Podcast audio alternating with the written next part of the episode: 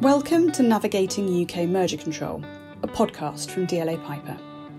My name is Sarah Smith, and I'm a partner in the firm's competition practice. This podcast is aimed at those encountering the UK merger control regime for the first time or becoming reacquainted with it. As we have found during the series, the UK regime has a number of key differences to the US and European regimes which listeners may be used to, and it presents its own unique challenges. In this series, the DLA Piper UK competition team has been joined by past and present members of the UK Competition and Markets Authority, our own colleagues from across the firm, and an economist, all of whom have helped us to demystify the system. In this episode, our sixth and final of the series, we will be looking at how the CMA uses its merger control powers to investigate so called killer acquisitions where incumbent firms acquire an innovative competitor or future competitor that may currently be a small player, but in order to remove it as an emerging competitive threat. The share of supply test, discussed in detail in episode 1, allows the UK a wide discretion to investigate so called killer acquisitions, and this has been a key reason why UK merger control is so often a concern in the boardroom and sometimes a source of controversy. However, the CMA is not alone in wanting to look at these types of transactions and in seeing them as potential concerns, especially in the tech and pharma markets, and even where the target has low revenue and or market share. This episode will also briefly cover how the US and EU authorities are approaching these issues using new powers like the Digital Markets Act and old powers like Article 22 of the EU merger regulation to try and make sure that these types of deals don't fall through the cracks. To discuss these issues, we'll be joined by Kay Jebelli. Kay is counsel for the Computer and Communications Industry Association and presents the Monopoly Attack podcast, which focuses on antitrust in the tech sector. Kay will speak with Chloe Cumber, a senior associate in the UK DLA Piper competition team. Thank you for that introduction, Sarah. And Kay, thank you so much for joining us today. So, we're interested to get this conversation started about tech mergers. We've been discussing UK merge control primarily this series. So we wanted to get your take on the CMA's approach to technology mergers. Yeah, the last few years, there's been across the board, like from all jurisdictions, a real focus on digital markets. And competition authorities are kind of lifting up rocks all over the place, looking for new ways to approach what is perceived as a problem with the large scale and scope of a handful of US tech companies. And so the CMA is, is definitely not far behind and in many ways leading this kind of new charge to rein in big tech. And we see more than ever headlines in the press talking about the reining in of big tech and various government efforts to do so in various ways. Um, there, you know, there's new approaches to data protection law. There's new approaches to uh, dominance cases. There's new approaches to regulation, new regulatory regimes popping up and as well new approaches to merger control. And merger control is really, you know, one of the interesting ones because it's perceived as one of the ways that tech companies have used their uh, financial strength to grow, to expand their market power, and potentially that that could be a problem. It is also kind of a, a funny one because there's a lot of ways that the uh, success of tech companies, the success of the tech ecosystem, the success and the value that is created through the new economic wealth that is created in the digital sector is a result of a robust opportunity for uh, founders to exit and for investors to make returns on their investments and for uh, new entrepreneurs to have opportunities and be able to take risks. So you've talked a lot there about the kind of new approaches or, or challenges for the competition authorities in approaching particular tech mergers. Would you like to kind of explore that in a little bit more detail? Yeah, I think historically, merger control has been worried about consolidation of markets. You know, you're talking about a reduction in the number of competitors, what we call sort of horizontal theories of harm, attempts by companies to buy their rivals or buy smaller rivals, reduce the number of players in the market, increase the concentration in the market, increase their market shares through acquisition. And so, in, in that context, and having used the tools, authorities having used the tools in this way for a very long time, they kind of narrowed their thinking. And I think some of the new theories of harm are very important for authorities to take a look at because that's not really how mergers in the tech space can be a problem. and there's other aspects to consider. So, you know, one of the ways that tech mergers are beneficial is it's not about direct acquisition of substitutes, but it's about increasing the capabilities of a firm by having new things that are added into an ecosystem. You're bringing on complementors that they themselves might not be able to closely align their innovation efforts or their development efforts in a way that is going to be into the benefit of the ecosystem as a whole. But then by being able to pump in a lot of money into this startup and kind of direct its development activities, sort of a company that's more at the center of an ecosystem or, or that operates a very important platform, that company can kind of like help that ecosystem become more competitive as against other ecosystems. So there's a lot of acquisitions being helpful for ecosystem to ecosystem competition or system to system, platform to platform competition. And, and so it's not really about, okay, let's acquire a, a substitute or let's acquire a potential direct rival, but getting a complementer. This is kind of comes in as vertical or conglomerate theories of harm, but historically those have been totally underdeveloped by competition authorities. So there's a lot of new ways of having to, to think about these and considering the risks of non-intervention. But then I think also the risks of intervention are a little bit different because when you're talking about something that's going to unlock a lot of value by increasing potential platform to platform competition, by enabling a small company that maybe couldn't otherwise scale to scale, then you're creating a lot of benefit that isn't the traditional kind of benefit that you have in the industrial type of competition either. The traditional industrial competition benefit of merger is okay, you're reducing costs. And so, you know, you're you're cutting jobs, you're reducing duplication. And then the big question is, well, and I think legitimately there's a bit of an assumption that if you're going to be cutting costs, that cost saving isn't necessarily going to be passed on to consumers. And so there's a, quite a high burden to prove these benefits that, okay, actually, yeah, yes, we're cutting costs, but that's not just going to be more profit that's going to be internalized by the firm that's going to be savings that we will need to pass on to consumers because of existing competition. The dynamic in the tech sector is completely different. The benefits of having complementers is like directly beneficial to the consumer. You're increasing product integrations, you're making things easier for consumers, you're, you know, adding more capabilities to the firm that are going to improve the products or services. Even on a very simple thing where we go, okay, we're talking about data accumulation. Oh, well, data accumulation increases their market power or network accumulation increases market power but network effects, by definition, mean that the more users there are on a single platform, the more helpful it is, the more beneficial it is for those users on the platform. So there's a direct contradiction there of saying, oh, well, it increases their market power. Yes, but at the same time, it makes the network more useful. If you're talking about uh, using data, oh, yes, it increases the amount of data they have. That might increase their market power. But that also means that they are going to be able to improve their products and services either because of better customization or because of better learnings that they're going to have that are going to enable them to develop the products and services faster that all of this means it's like tied into the theory of harm the, the benefit of the transaction and that's just something that competition authorities aren't used to having to deal with or unpacking the way that the benefits can be part and parcel to the potential harm. I think that's where, you know, even the framework that we have for competition law is right now developing to get that understanding and incorporate that understanding because otherwise there's a real risk of if we take this old industrial model where we just assume that there are no benefits of this concentration, then we're going to be prohibiting a bunch of potentially really beneficial transactions. That's really interesting. So you've talked there about how the traditional theories of harm need to be reconsidered in light of the fact that the advantages from tech mergers kind of manifest in different ways. I guess what would be interesting to talk about now would be what are those specific features of the tech markets that make the application of traditional theories of harm or, or merger control more challenging for the likes of the CMA or, or other competition authorities around the world? I, you know, there has been a lot of development over the last years. There's been a lot of competition reports, academic inquiry into this on the theories of harm. So you have new sort of, you know, like data exploitation theories of harm, you've got leveraging theories of harm, you've got self-preferencing theories of harm.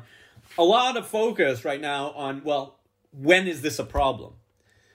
But we've kind of put the cart before the horse, or we've jumped the gun here a little bit in terms of not also looking at why these practices take place, how these practices can create value that wouldn't otherwise exist, how these practices might be necessary for ecosystems to be able to compete against other ecosystems or have digital technologies that can supplant legacy services and you know less digital alternatives that have been around for a long time. So you know there's benefits that are being used here which yes it's you know it's why these companies are competitive. But you know i think i always go back to that old canard of competition. Not every competitive advantage is anti-competitive. In fact you want to encourage companies to develop competitive advantages because that's the whole point of competition and that's what generates welfare for consumers. I think another important and difficult aspect is that you can go after acquisitions and in a lot of industries well that's fine but in the tech space, especially, a lot of companies don't find product market fit. There's a lot of iteration, a lot of testing, a lot of like, okay, it's a great idea. Let's put a bunch of money in, let's see if it works. And then it fails. Now, if these attempts, you know, these entrepreneurs who tried to make something work are discouraged from trying again because it's a dead end and they can't go anywhere, they can't sell the company, they can't sell, you know, the team that they've created. They can't sell whatever remains of the business because of potential, you know, anti-competitive concerns that are very hypothetical. Then those companies might not be formed in the first place. So because exit via acquisition is such an important and increasingly important, you know, fewer and fewer companies are going to IPO these days. So because it's so important, I think competition authorities also are at a difficult moment where okay well over enforcement in the tech space is going to have very different impacts on the wider ecosystem on investment on growth on the economy on jobs than it would in traditional sectors where you're talking about okay established companies. And a lot of times if a company is failing you're just acquiring like their physical assets. And like i said a lot of the times an acquisition means you're going to fire a bunch of, of people uh, not actually the whole point of the acquisition being because you want to hire those talented individuals. So I think what you talked about there, exit via acquisition, is a really interesting topic and something that I think there's differing views on. So obviously from the tech side of the market, I think that's often seen as a, you know, like you said, a really, really important route to growth and expansion, particularly for, for smaller companies, and it's obviously a spur to investment. But on the other side, what we've seen a lot of competition authorities talking about, particularly the CMA and and the DOJ as well, is the idea of a killer acquisition. So you're getting the likes of the big tech companies, and often in the US, as you've pointed out, trying to acquire their rival and therefore stifle innovation. What are your thoughts on that phrase, killer acquisition, when it's applied to tech mergers? I think it's a funny one. Like I mentioned at the beginning, a lot of competition authorities are on this kind of we need to go after tech. We need to do something. There's a lot of pressure on us to do something, whether, you know, for outcry because of the size of the tech companies or because they're foreign companies or perceived as foreign companies or because it's just, you know, one segment of the economy shouldn't play such an important role. And so a lot of these different ideas of, well, how do we rein in tech have come out. And this idea of killer acquisitions is kind of borrowed from a completely different sector with very different uh, market dynamics. So the term originally comes from a paper, an academic paper that was assessing pharma mergers. And this was when research and development of various pharmaceuticals would be acquired and actually consolidated. So they would uh, stop researching after an acquisition, you know, one of the two companies' efforts and consolidate that. So that context of okay, so you, you merge and then you kill is something that we actually don't see very often in the tech space. Like if you say, "Oh, I think it's funny because the term killer acquisition, it's kind of like, you know, a killer whale." It's like, okay, it's an acquisition that is actually a killer in the market. It's it's in practice what happens is these companies become more competitive. They're able to scale, they get new investment, they're able to grow much more rapidly after the acquisition as part of a wider company, as part of a wider ecosystem where those integrations, they can benefit from product integrations that weren't previously available because they were separate companies that had separate development efforts, that had separate engineering teams. Now that they're under one roof, I think in economics it's this um, double monopolization problem or double marginalization problem. You're eliminating those transaction costs that would have otherwise happened between companies that are not part of the same family. Now that they're all in house, you're able to coordinate a lot better. That's the point of a merger. Um, and that coordination unlocks new value that makes them more competitive. generally that's value that is going to be directly benefiting consumers. And so traditionally that hasn't been a problem. It only really becomes a problem, I think, in this kind of new perspective of, well, we're just concerned about size as such. We don't like these very big companies being in the market and the concern that they're the effects of having them in the market at that size. And I think in that lens, okay, well, yeah, competition authorities are going to throw everything they can at it to see, you know, what they can come up with. But in if you look at the real evidence, I don't think you see a lot of cases where tech acquisition has been killing a successful product. Sometimes a product isn't successful. It, it hasn't found product market fit. And like I said earlier, then it's about acquiring the team, it's acquiring the talent. And it's a nice, you know, it's kind of like a golden parachute for those entrepreneurs, those founders who went and started up the company and now can go to a bigger company. They can, you know, join a bigger team. The risk is much lower having gone and tried that and failed because they have this exit via acquisition option and opportunity. So it, yeah, it's it's funny to see it used, but there's a lot of efforts to come up with new ways to reigning big tech, and I think this is just one of many.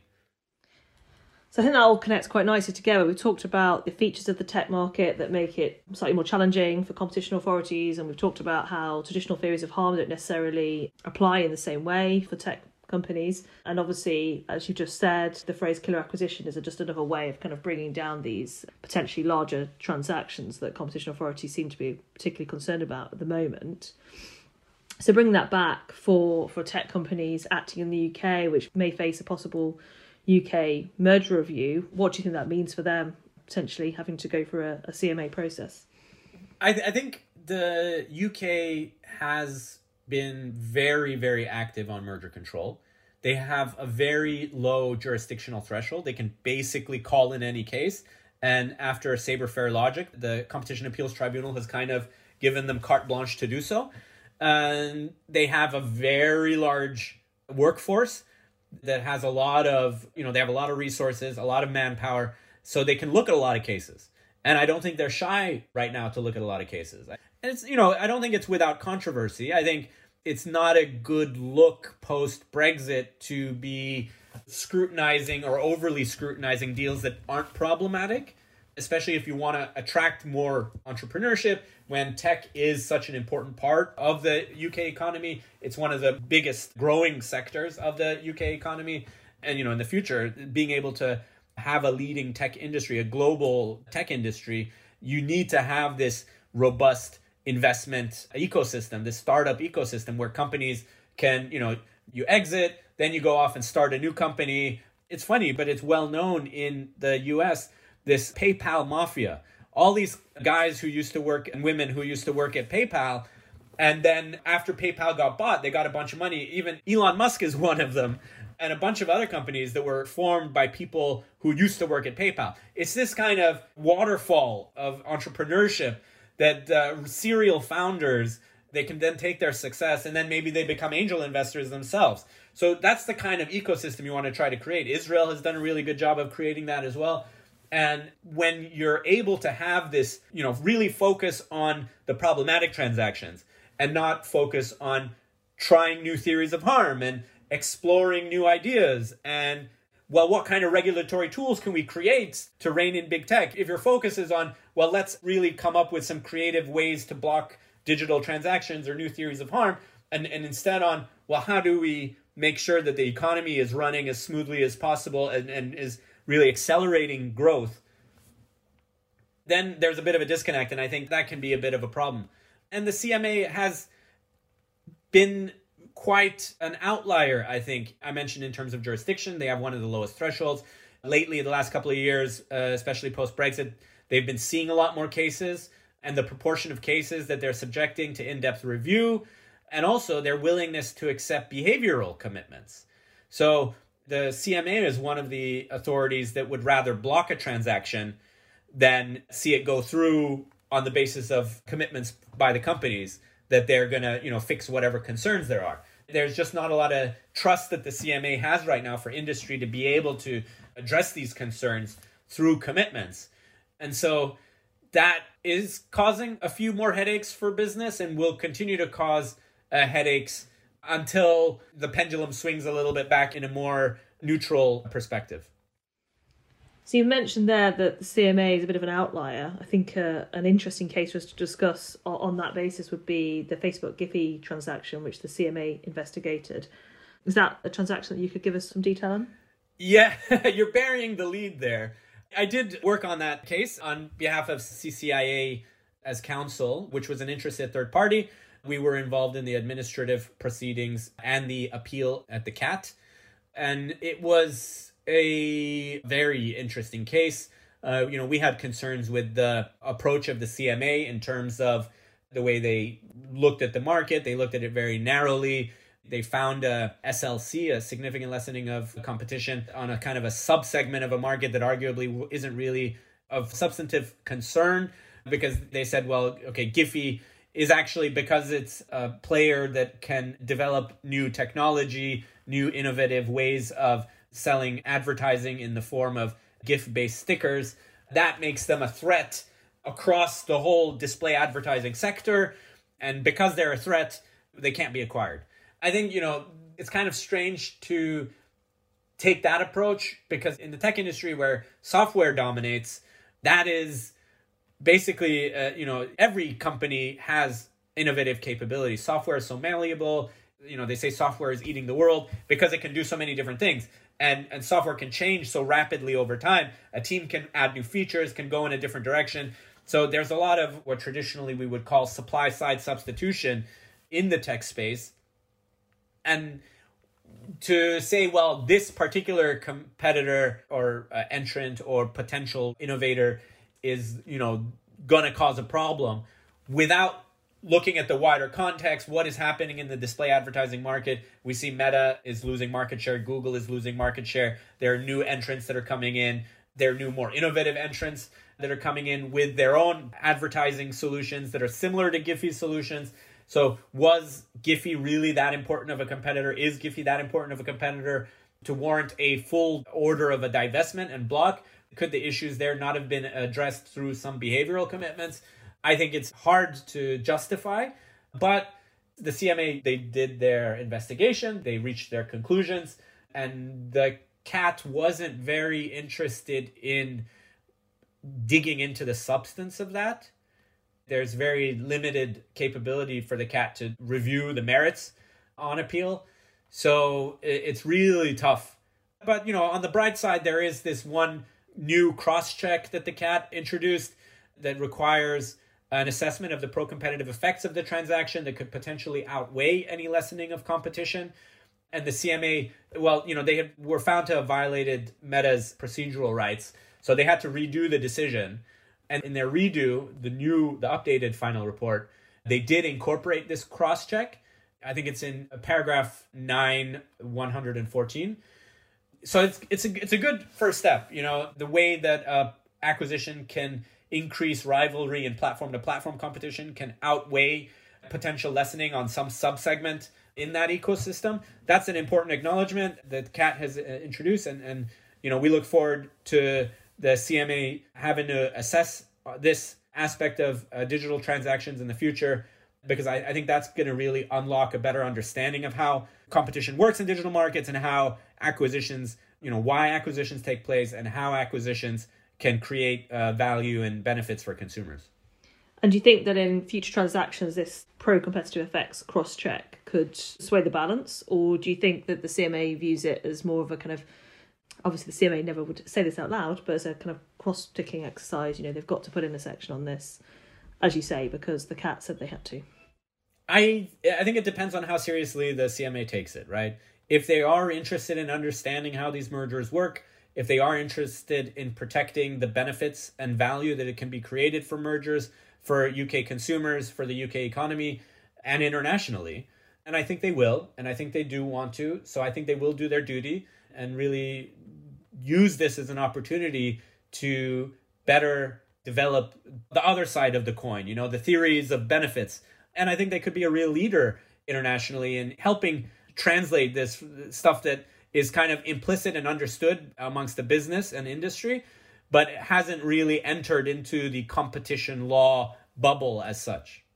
I think we focus a lot today on UK merger control because obviously that's the focus of this podcast series. But it'd be really interesting just to get a brief kind of overview from you on what you see as the difference in approach between the UK and the European Commission when approaching tech mergers. I think both jurisdictions are putting tech mergers under a lot of scrutiny. The EU has kind of been following a bit the UK in terms of expanding its jurisdictional reach. So recently, a big development has been this new interpretation, so called, of Article 22 of the EU merger regulation. So basically, for many, many, many years, Article 22 of the EU merger regulation was used by um, national competition authorities that didn't have a merger control regime to be able to send a case that they thought was of concern in their jurisdiction to the commission.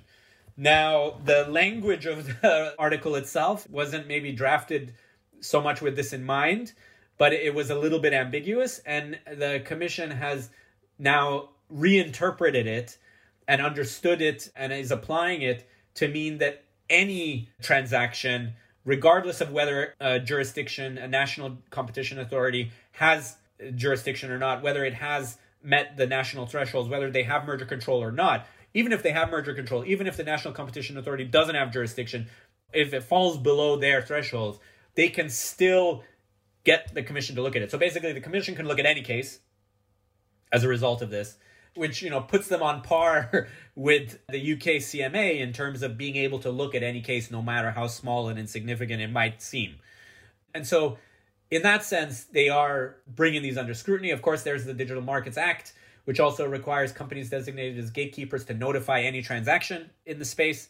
So they're going to get a lot of notifications, they're going to get a lot of details about any cases and then using Article 22 they can put those under merger control scrutiny.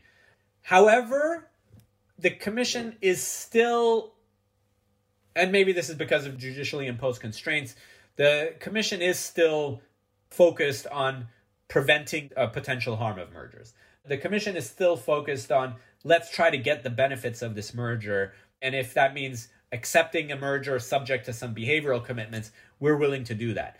And understanding that in the tech space, a, a behavioral commitment where the behavior involves creating an API or creating an interoperability or creating an access infrastructure is effectively the same as a structural commitment. Because the competition authority doesn't have to engage in constant monitoring of a contract and whether a contract is being complied with but it's more of a look is this technical solution working as intended so it is a lot easier than in the you know industrial era, kind of industrial competition, industrial sectors, the behavioral commitments in those cases where it's really like a way of enforcing a contract. But because it's a lot easier, the commission has continued to be willing to consider behavioral commitments, whereas the CMA seems to be more comfortable just blocking deals outright and is still very suspicious of behavioral commitments. So there is this little bit of divergence but given that a lot of these are you know global deals, if any competition authority blocks it, that basically means that the deal is blocked globally. So the UK is kind of this um, trying to police global companies instead of really focusing on preventing harm to UK consumers. Sometimes it seems.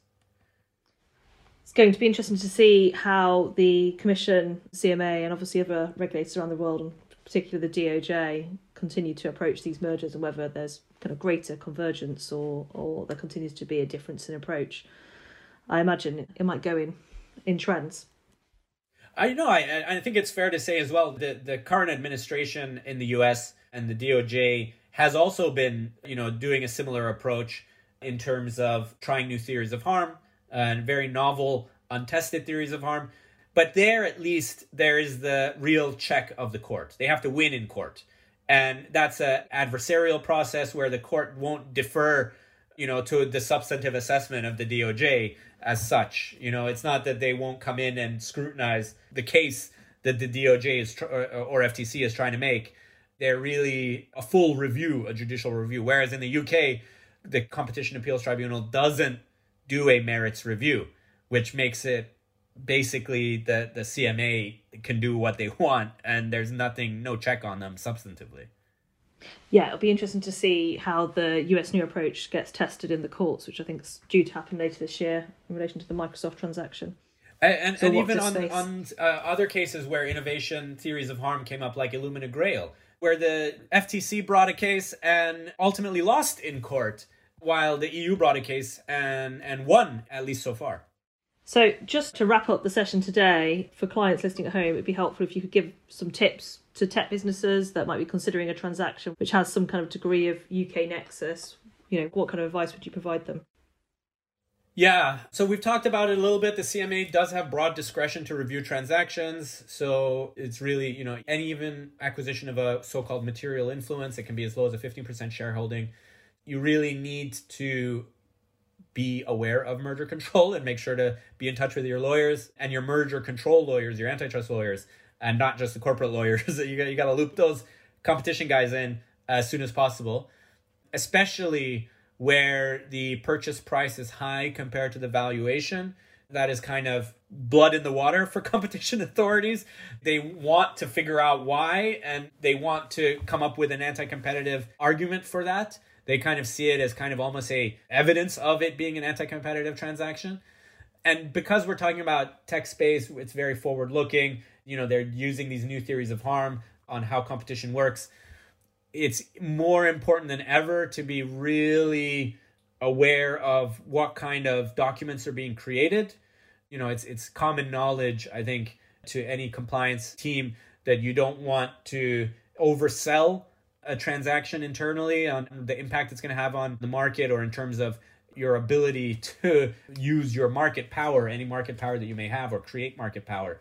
And I think this is even more the case in tech because there's a lot of unknowns, and so competition authorities will love to grab on to any wayward statements made by anyone in the business, really. So there's a lot of documents being requested from all kinds of beyond the most senior executives. And so it's it's really tricky, I think, to make sure that what one individual might think isn't painted as what the company's intention is or what the company's capability or thinking is. And also don't forget to consider because increasingly, you know, in this deglobalizing world, we've got a lot of foreign direct investment rules, subsidy rules that can cause blocks of transactions. So it's not just merger control anymore. There's a lot of national security concerns, a, lo- a lot of kind of who is the acquirer and what are the you know national security implications of the assets being acquired or from the EU perspective there's this kind of are contracts with governments causing distortions of competition because they're subsidizing this company in a way? And so there's a whole other sort of level playing field angle as well. So yeah it's not just antitrust anymore. It's definitely more than just the negotiations with the other corporates but there's a lot of uh, government controls on acquisitions increasingly these days. Okay, thank you so much. Those are some really helpful practical tips for businesses, and thank you for joining us on this podcast today. Where can everyone hear more from you? Yeah, you can follow me on LinkedIn and Twitter. It's Kay Jebelli. And I have a podcast as well, Monopoly Attack. It's on all major platforms where I talk with my co host, Dr. Bostun, about digital competition issues. Thanks, Kay. Thank you for joining the podcast, and thanks everyone for listening. Thank you very much, Kay and Chloe. That's an absolutely fascinating discussion. We hope that you have enjoyed this sixth episode of DLA Piper's series, Navigating UK Merger Control. If you've not already done so, please do have a listen to the other episodes in the series. And if you would like to know more or would like to hear us cover any other aspects of the UK merger control regime in future episodes, please don't hesitate to get in touch. Thank you for listening.